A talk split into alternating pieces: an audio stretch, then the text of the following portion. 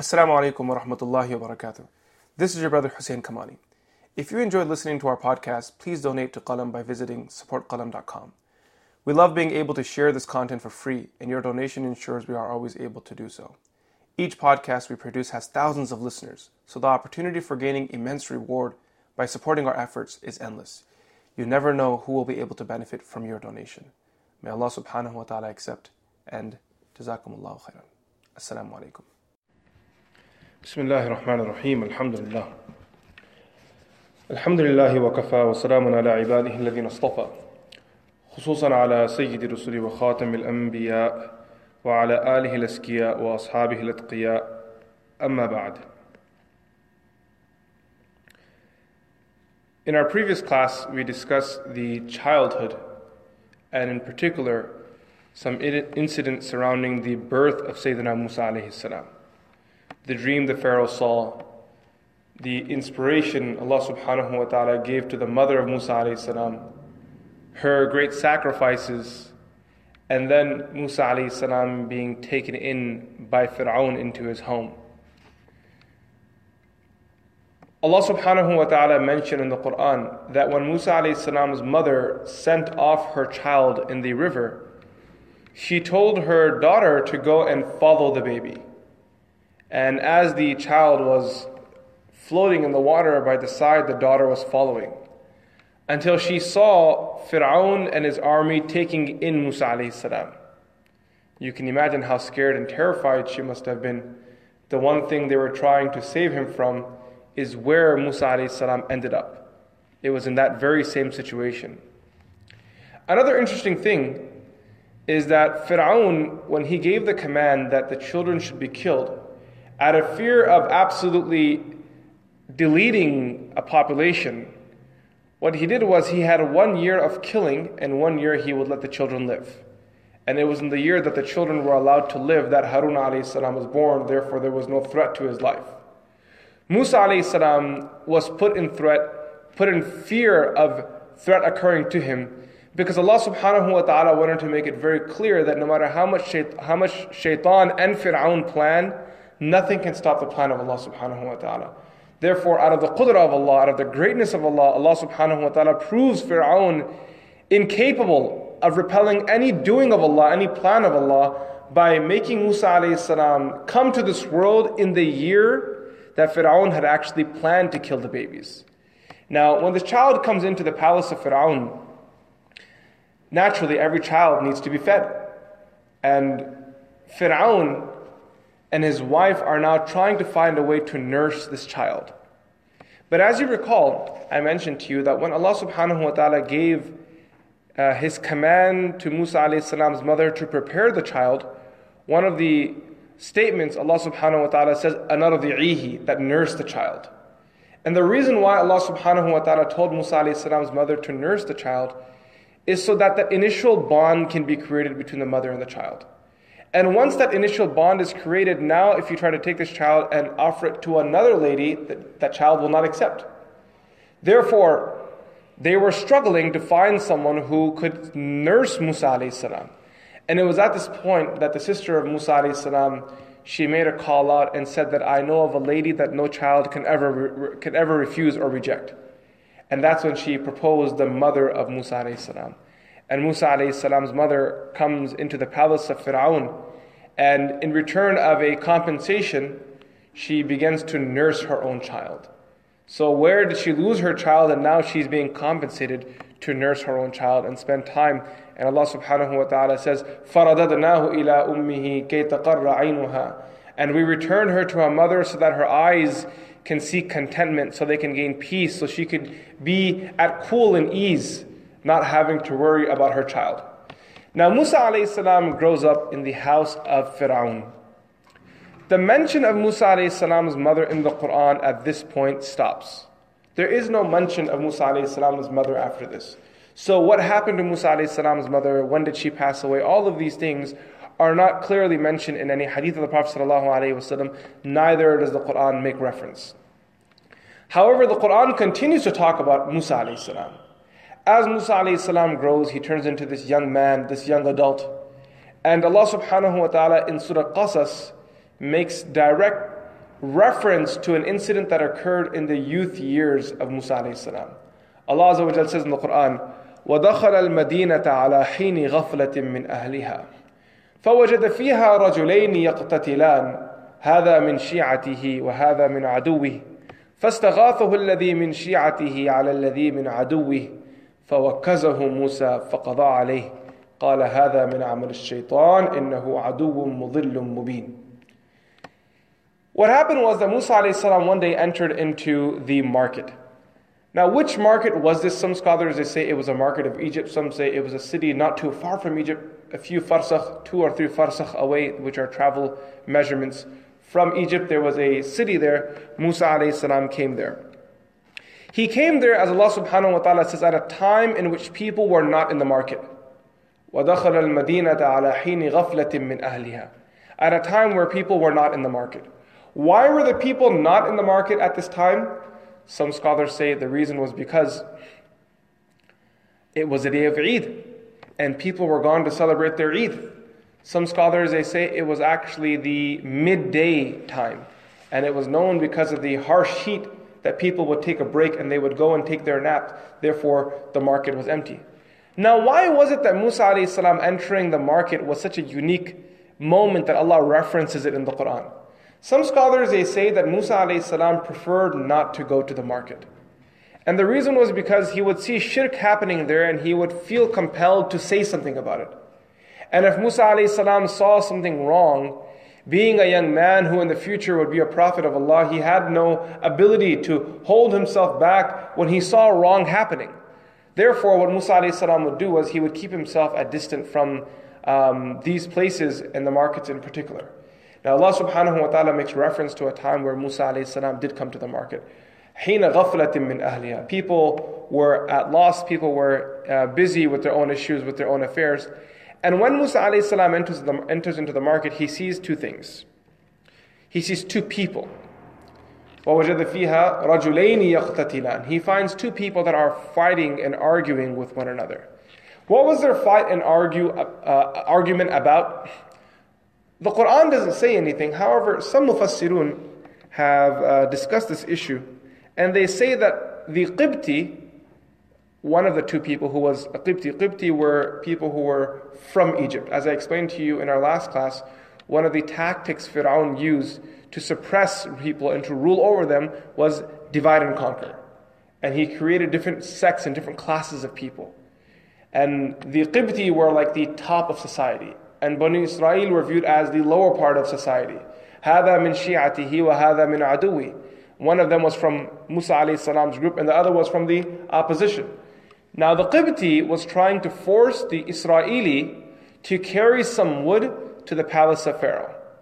Now this Israeli said, I don't want to because if I leave my position here, I lose business. And I'm here to work, I'm here to earn money, I'm not going. And this was what caused the argument between the two other scholars propose other opinions on what may have caused the conflict between the Israeli and the Qibti. Musa alayhi salam, he sees the two people arguing, being a Nabi of Allah subhanahu wa ta'ala. He's not a prophet at this point. According to majority of the Mufassirun, at this point he's not a prophet. However, the fitrah, the natural disposition of a prophet, still remains in him. He is not just any prophet to be, he is going to be one of the greatest prophets of Allah subhanahu wa ta'ala.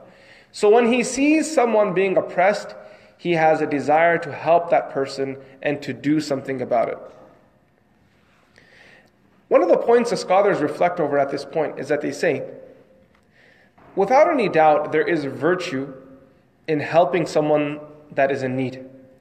However, if that helping someone means that you push another person away, that you have to deal with another person in order to help a person, in order for Musa to help the Israeli, he has to deal with this Qibti. If that's what you need to do, then you need to make sure that you're helping the right person. Because you may think you're helping the right person, but you may find out later on that you're actually not helping the right person, you may be helping the wrong person. And you may not be with the madloom, you might end up on the side of the zalim. And many people, unfortunately, who are well intended and sincere, are lost in this issue. When a person helps a zalim, helping an oppressor, very few people in the world are actually ill intended and are willing to destroy their akhirah. For most people, they are helping the quote unquote zalim, the oppressor, thinking that what they are doing is the right thing. And you look at this. You look at you know the situation of what occurred in Egypt. You look at the situation of what occurred in Syria. You look at the situation of what's occurred in many of the Muslim countries in present day and also in history.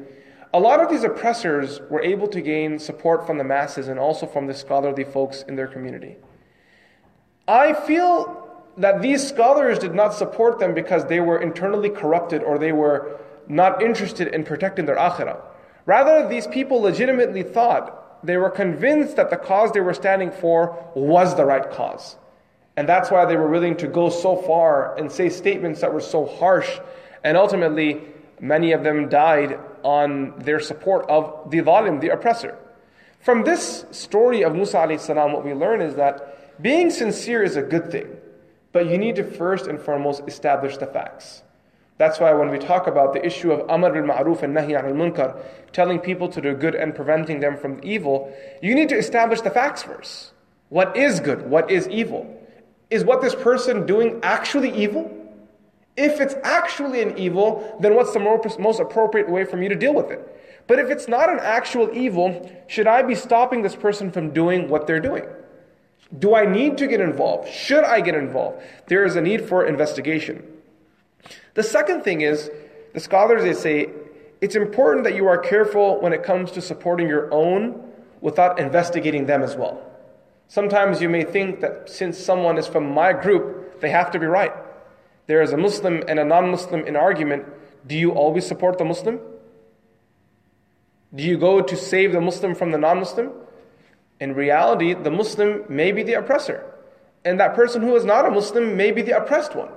You don't go by people based on their associations. You know, I'm going to stand up for anyone who believes in X, Y, and Z issue. That's not how it works. You don't stand up for people because of their associations, you stand up for people based on who's right and who's wrong.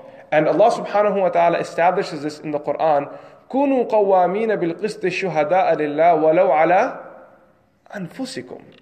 that you should be people who are willing to establish justice for the sake of Allah. Be witnesses to justice for the sake of Allah, even if it means you stand against your own. Don't look at affiliations. I need you to understand that someone may be from your scholarly school of thought. But if they've done something wrong, that wrong is objective. You should be able to identify this is wrong right here. I'm not going to side with this person because they're from my country and they speak my language and because they follow my fiqh, because they follow my madhab. This is not acceptable. If someone's a Sunni and what they're saying is wrong, we say this person is wrong. If someone's Shi'i and what they're saying is right, we say this person is right. And similarly, if someone follows the Shi'i creed and they see someone from their perspective, from their school of thought doing something wrong, you should have the decency to stand up and say, this is wrong. Since when did we become flag bearers for, for um, sects that have been created by human beings while abandoning the deen of Allah subhanahu wa ta'ala?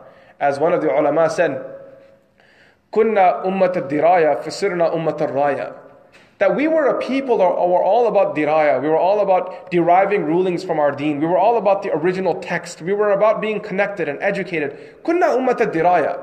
There was a time where we were people that we had loyalty to text, to the Quran and Sunnah. Fasirna ummata raya. But today, all we do is stand behind flags. Everyone has their flag. There's a Deobandi flag, there's a Salafi flag, there's a Barelwi flag, there's a Ikhwan flag, there's a Jama'atul Muslim. Everyone has their flags that they're standing behind. And they don't care whether what's happening in the name of that flag is right or wrong, whether it violates the Sharia or not. As long as it's behind our flag, we will stand here. And this is the fall of the Ummah. There are some people in our communities, unfortunately, they've been programmed in such a manner that as soon as someone quotes Quran and Sunnah in front of them, they get turned off.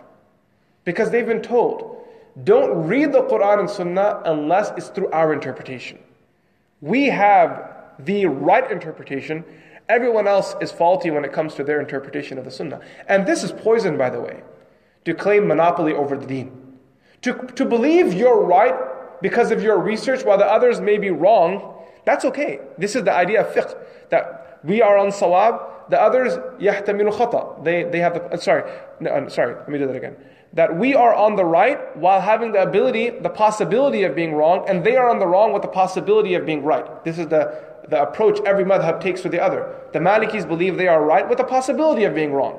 While when they look at the Shafi'is, they say they are wrong with the possibility of being right. That's, that's okay perspective. That perspective is needed. That confidence in your opinion. Without that confidence in your opinion, how can you actually state that opinion? So that's, there's nothing wrong with that. But we're talking about an attitude where people reject and they refuse, they kind of stop people, they shield them from being exposed to greater scholarship. It's not just the Hanafi fiqh that the people are learning, but it's a variation, it's an interpretation of the Hanafi fiqh that's being fed into them. It's a narrative. If I may say, it's a propaganda that people are being fed with. So here we learn from the story of Musa salam that it's very important who you support. Because the person who you think may be right today, unless you've actually investigated the situation appropriately, thoroughly, and properly, tomorrow you may learn that this person wasn't the person I should be supporting. This is actually the opposite side. That's why um, the Mufassirun, they write under the ayah, ولا يحل لأحد أن يعين ظالما ولا يكتب له ولا يصحبه that it is not permitted for a person to assist a zalim, an oppressor. Once you identify this person is wrong, you cannot help that person. ولا يكتب له you cannot even write for that person. ولا يصحبه you cannot even accompany that person. وأنه إن فعل شيئا من ذلك فقد صار بعيدا للظالمين and if you do support an oppressor in any way at all, then know that you are an aid in that crime. You are an accessory in that crime. وفي الحديث and in the narration the Prophet ﷺ said ينادي مناد يوم القيامة أين الظلمة وأشباه الظلمة on the day of judgment, a caller will call out, Where are those who oppressed and those who were similar to the oppressors? وَأَعْوَانُ الظَّلَمَةِ And those who were the helpers of the oppressors. حتى من لاق لهم دواتا أو برا لهم قلما فيجمعون في تابوت من حديد فيرمى به في جهنم. Until the person who even gave them an ink pot, or the one who gave them a pen, who gave the oppressor a pen, all of these people will be gathered together put into a box, some sort of container, and then they will be thrown in the fire of hell. ويروى عن النبي صلى الله عليه وسلم أنه قال من مشى مع مظلوم ليعينه على مظلمته ثبت الله قدميه على الصراط يوم القيامة يوم تزل فيه الأقدام that whoever, whoever assists the oppressed one whoever assists the من مشى مع مظلوم whoever walks with the with the oppressed one لِيُعِينَهُ عَلَى مَظْلِمَتِهِ So that he can assist him in the oppression that this person is facing. ثبت الله قدميه على الصراط يوم القيامة Allah will give firmness Allah will give firmness to the feet of this person on the day of judgment على الصراط when they are crossing the the bridge يوم تزل فيه الأقدام on that day in which feet will slip and people will fall off that bridge and will then fall into the fire of hell And whoever walks with an oppressor, so that he may assist the oppressor, That Allah subhanahu wa ta'ala will cause this person's feet to slip from that bridge on the Day of Judgment. So this is a very serious issue. Whenever you see a zalim, once you've identified someone as a zalim, someone is an oppressor, you need to pull your support away. You need to step back. You need to stop financially supporting. You have to stop this. You have to stop supporting them with your words, with your efforts, with your company. You know, and, and unfortunately, people are blind. Uh, I've seen this within youth in some Muslim communities, depending on where you are in the States or where you are in the world. There are like these gang like cultures. You have Muslim gangs and Muslim crews. And people are blinded. They'll go along with this culture and they'll be involved with crime because there's a clique that they feel loyalty to. They won't snitch on their own. Even though they know the person who's done, who they're refusing to speak against, is someone who's outright done a dhulm, someone who's done murder, someone who's sold drugs, someone who stole from someone, someone who's um, destroyed someone's face in a fight, beaten the daylights out of them. And the police are asking, Do you know? And they're lying. The Prophet ﷺ said, One of the greatest crimes an insan, a human being, can engage in is shahadat az-zur. Shahadat az-zur. What does shahadat az-zur mean? False testimony. If you are asked, did you witness this crime? You have to be honest. Either I did witness it or I didn't witness it. Because if everyone started lying and no one was truthful in front of the judge, what kind of justice would the judge be able to serve? There's no longer any justice anymore. So the ulama here, they emphasize, Man masha ma'a zalimin faqad ajram. uh, وفي الحديث, that whoever walks with an oppressor, indeed he has committed the crime. Not only should you not be an oppressor, in no way, shape, or form should you be with people who have anything to do with oppression. Now, what did Musa do? When he heard the um, dispute between the two, he made an intention to separate the two from one another, create a gap between the two. Now, as he was going to push them away, one of them, the Qibti, the Egyptian, he thought Musa salam was going to hurt him, so he made a move on Musa salam, in return of which Musa salam فَوَكَزَهُ Musa. Musa salam struck him. Wakaza means to hit someone with the entirety of your palm. Wakaza means to hit someone with the entirety of your palm, kind of like one of those Chinese strikes where you just kind of punch your palm into the guy's chest. So he took his palm and he hit him into his chest. Some scholars have interpreted wakaza as a punch, but the more correct definition of wakaza is to hit someone with the entirety of your palm. So he struck this person into, into his chest. Now, generally hitting someone in, your, in the chest with your palm won't, call, won't cause death, unless it's like Bruce Lee doing it. For most people, when you take your palm and you strike them on their chest, you kind of create a distance, you push them away, maybe knock them to the ground if you hit hard enough. That's the end of that. Wallahu alam, what it was at that time when Musa salam took his hand and he struck this Qibti person, what ended up happening, guys? This person died. And Allama Sha'rawi rahmatullahi alayhi, at this point he says, فوكزه موسى أي ضربه بجموع يديه فجاء القدر القبطي مع الوكسة That when Musa alayhi hit him, the qadr of Allah, meaning this person's death, which was destined to arrive to him happened to coincide with the exact time that Musa alayhi struck him.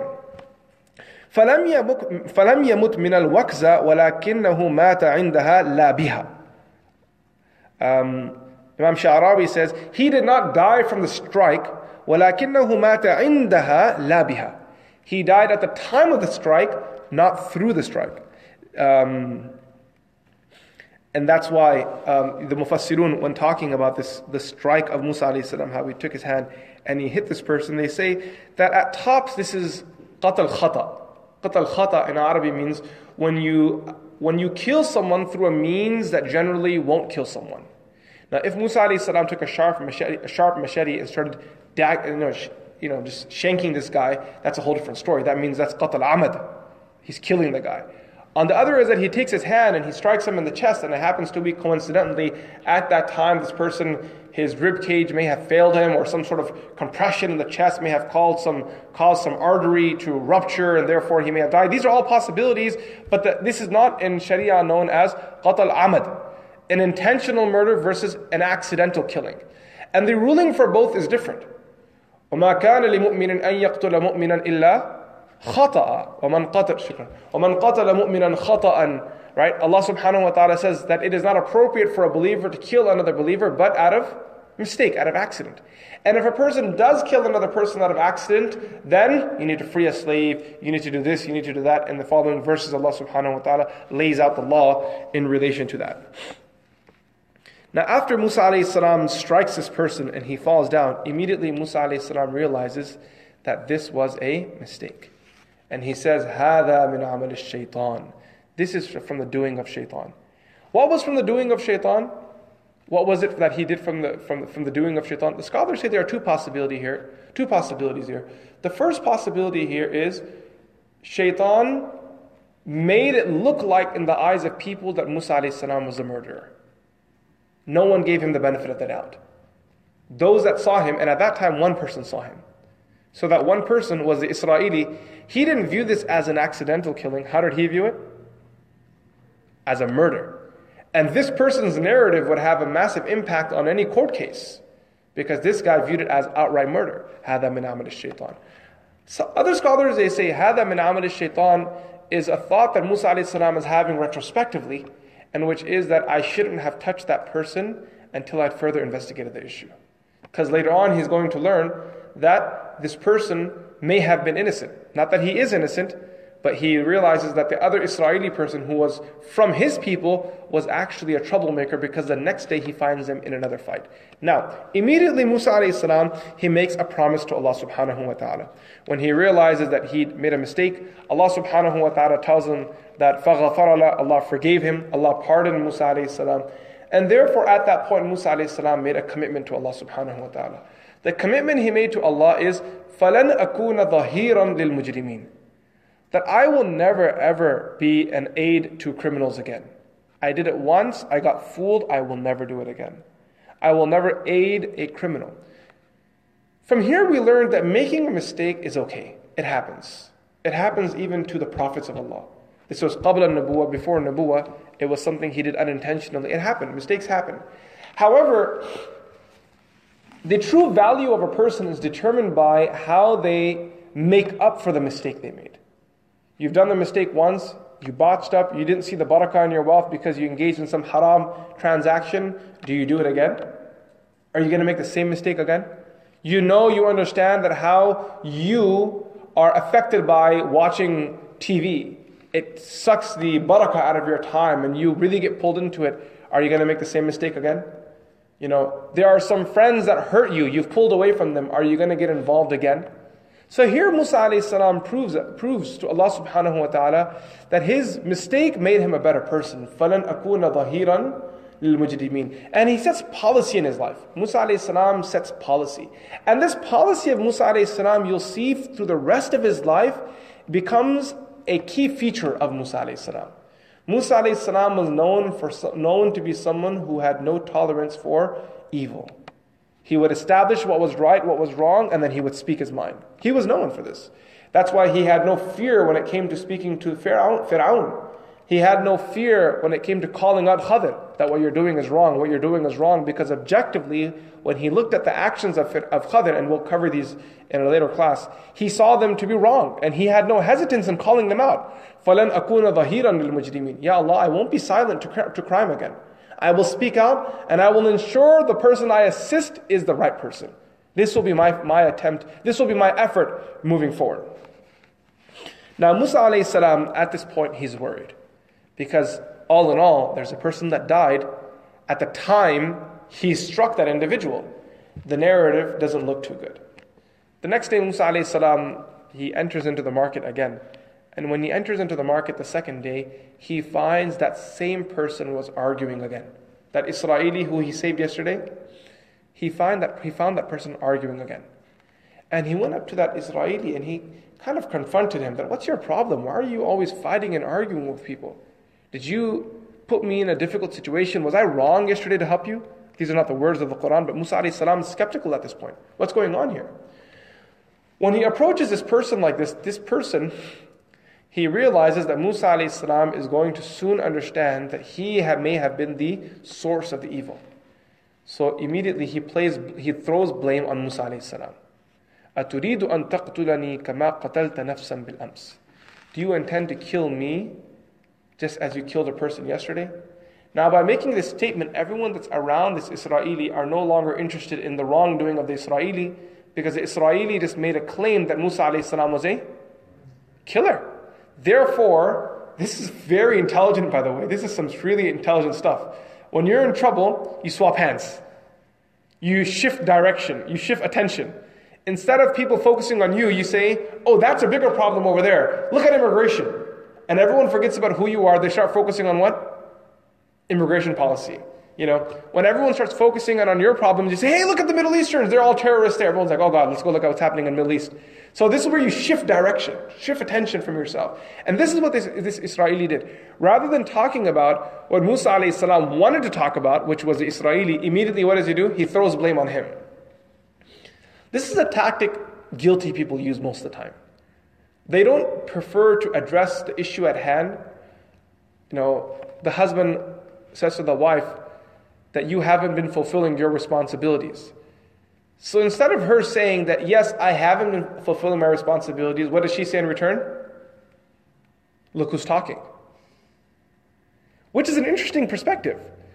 Now, there is a benefit in that statement. The benefit in that statement is that the husband should not be a hypocrite. If he's neglecting, he should be careful of calling someone else out for neglect. That's a very logical um, perspective. But at the same time, if the wife says to the husband, You're neglecting me, and all he can say in return is that look at yourself, he's, he's kind of shifting attention and not focusing at the, at, the problem itself.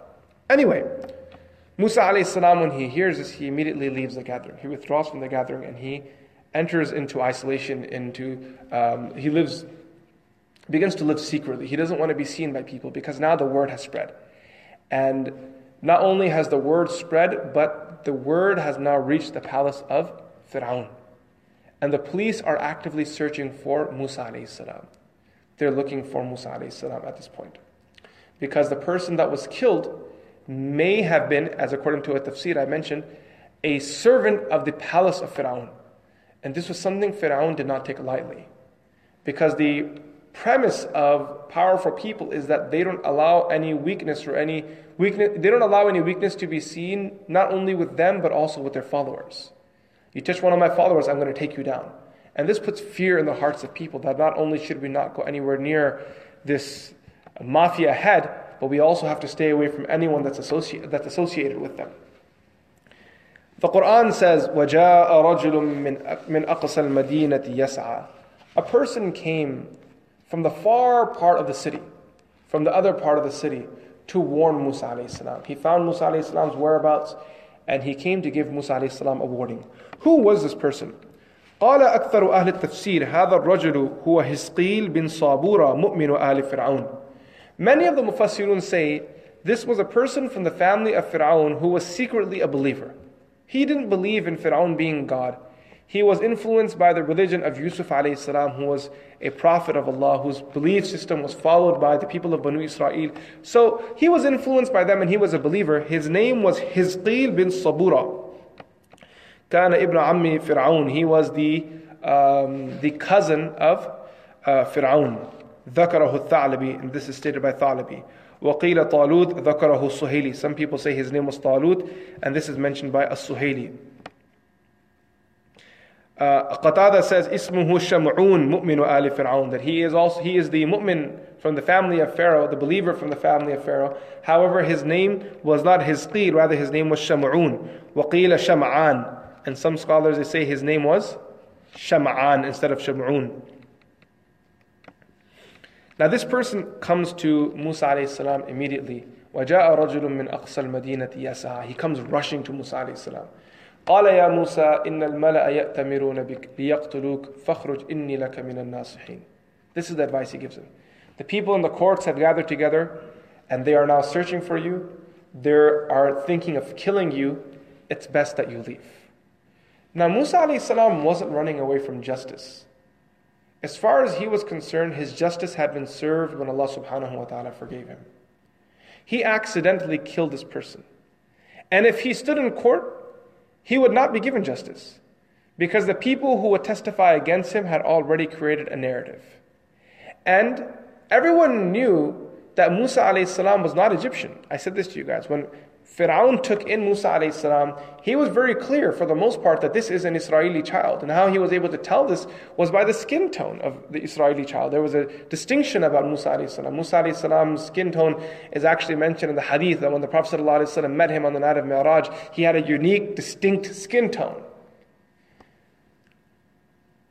So the, the, the, the, the conflict between the Egyptians and Israelis was already there, and there was already a lot of tension, like we have in our times, black and white, Hispanics and whites. There's a lot of tension already there, and this would have been a perfect, um, a perfect news story and a win for Fir'aun and his people to execute an Israeli and to not serve him justice. Therefore, Musa alayhi salam فَخَرَجَ مِنْهَا خَائِفًا يَتَرَقَّبُ He leaves there fearfully, looking over his shoulder, being very careful that he isn't seen. قَالَ رَبِّ نَجِّنِي uh, he then makes dua to Allah subhanahu wa ta'ala, Ya Allah, protect me from people who are oppressors, from people that are criminals. Ya Allah, save me from them. And he leaves. The ulama, they write, لما خرج موسى عليه السلام فارا بنفسه منفردا خائفا that when Musa عليه السلام left Egypt running uh, fearful for his life he was alone لا شيء معه من زاد ولا راحلة ولا حذان وَلَا حِذَاءٍ نَحْوَ مَدْيَنٍ And he had with him nothing from any provisions. He had no animal. He had no footwear. And he was heading towards Madian. Why was he going to Madian? وَلَمَّا تَوَجَّهَ تِلْقَاءَ مَدْيَنٍ Why was he going to Madian? In our previous classes, we talked about Shu'aib alayhi salam and the people of Madian. If you recall, at that point I mentioned to you, the people of Madian were from the children of Ibrahim alayhi salam. And the lineage of Musa alayhi salam links up with the people of Madian. They were friends. These were relatives at distance, but they were still relatives of his. للنسب الذي بينه وبينهم لأن مدين من ولد من ولد إبراهيم وموسى من ولد يعقوب بن إسحاق بن إبراهيم because there was a relationship between the people of Madian and Musa alayhi salam. Musa alayhi salam he heads he heads out he has no hope he's single he's alone he has no provisions with him and he's walking towards Madian which according to some mufassirun they say that this, uh, this journey, وَبَيْنَ مَدْيَنَ وَمِصْرَ ثَمَانِيَةُ أَيَّامٍ The journey was an eight-day journey. And Musa salam is on this journey headed to Madian. And it's at this point that he didn't have much hope that he made a dua to Allah. عَسَى رَبِّي أَن يَهْدِيَنِي سَوَاءَ السَّبِيلِ This is a very beautiful dua for people who are lost in life. Someone who doesn't see where they're going in life. Someone who feels that they don't have any support. They don't have the financial means, the spiritual support. Musa salam's story is full of some beautiful du'as, and I'm going to highlight them. Okay, This dua is very beautiful. Asa Rabbi an yahdiyani as-sabil. Ya Allah, I really don't know what I'm going to do with my life. I'm studying at college right now. I'm trying to get through this, but what's going to happen in the future? Ya Allah, I just got married. I don't know what my future is going to hold. Ya Allah, I'm studying the deen. I'm not sure what the future holds for me. For young folks, folks in particular, make this dua daily. Asa Rabbi an yahdiyani sawa as-sabil. The translation of this is that it's very possible that soon my Lord will guide me to the straight path. He will guide me to the path that I'm supposed to be on in my life.